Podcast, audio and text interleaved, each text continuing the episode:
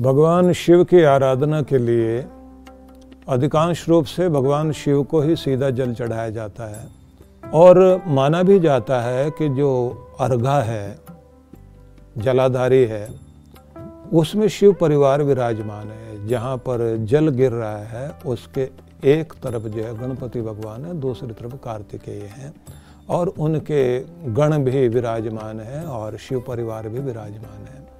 लेकिन जहाँ पर जो है शिवलिंग के साथ साथ में गणपति भगवान हैं, माता पार्वती और इधर कार्तिकेय और नंदी जी विराजमान हैं, तो वहाँ शिव जी को जल चढ़ाने से पहले गणपति को पहले जल अर्पित किया जाता है।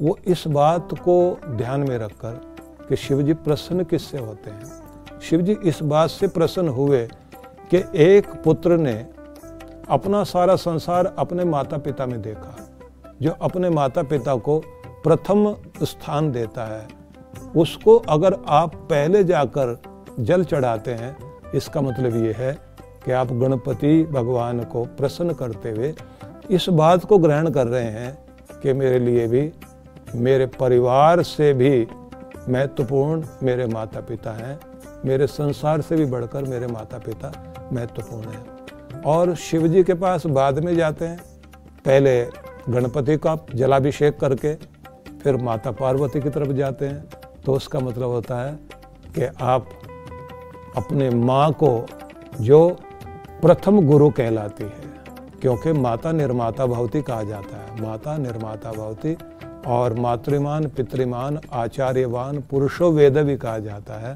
तो माँ को सम्मान देने के बाद फिर अपने भाई को भी आप भूले नहीं, भाई को आप कार्तिकेय को सम्मान दें। तो मतलब आप अपने परिवार को महत्व दें और अपने भगवान को भी महत्व दें। परिवार को भी नहीं भूलें, न हर भूलो न जग भूलो, रहो इस तरह से जिंदगानी में कि जिस तरह से कमल रहता है तालाब के बंद पानी में, निर्लिप्त भाव से।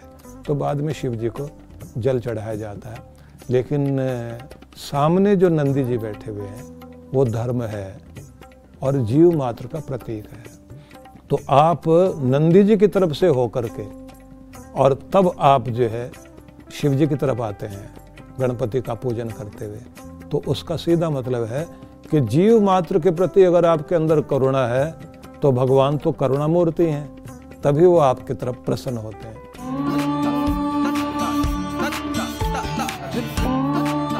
शिवरात्रि वाले दिन एक बहुत बड़ा आयोजन यहाँ होने वाला है।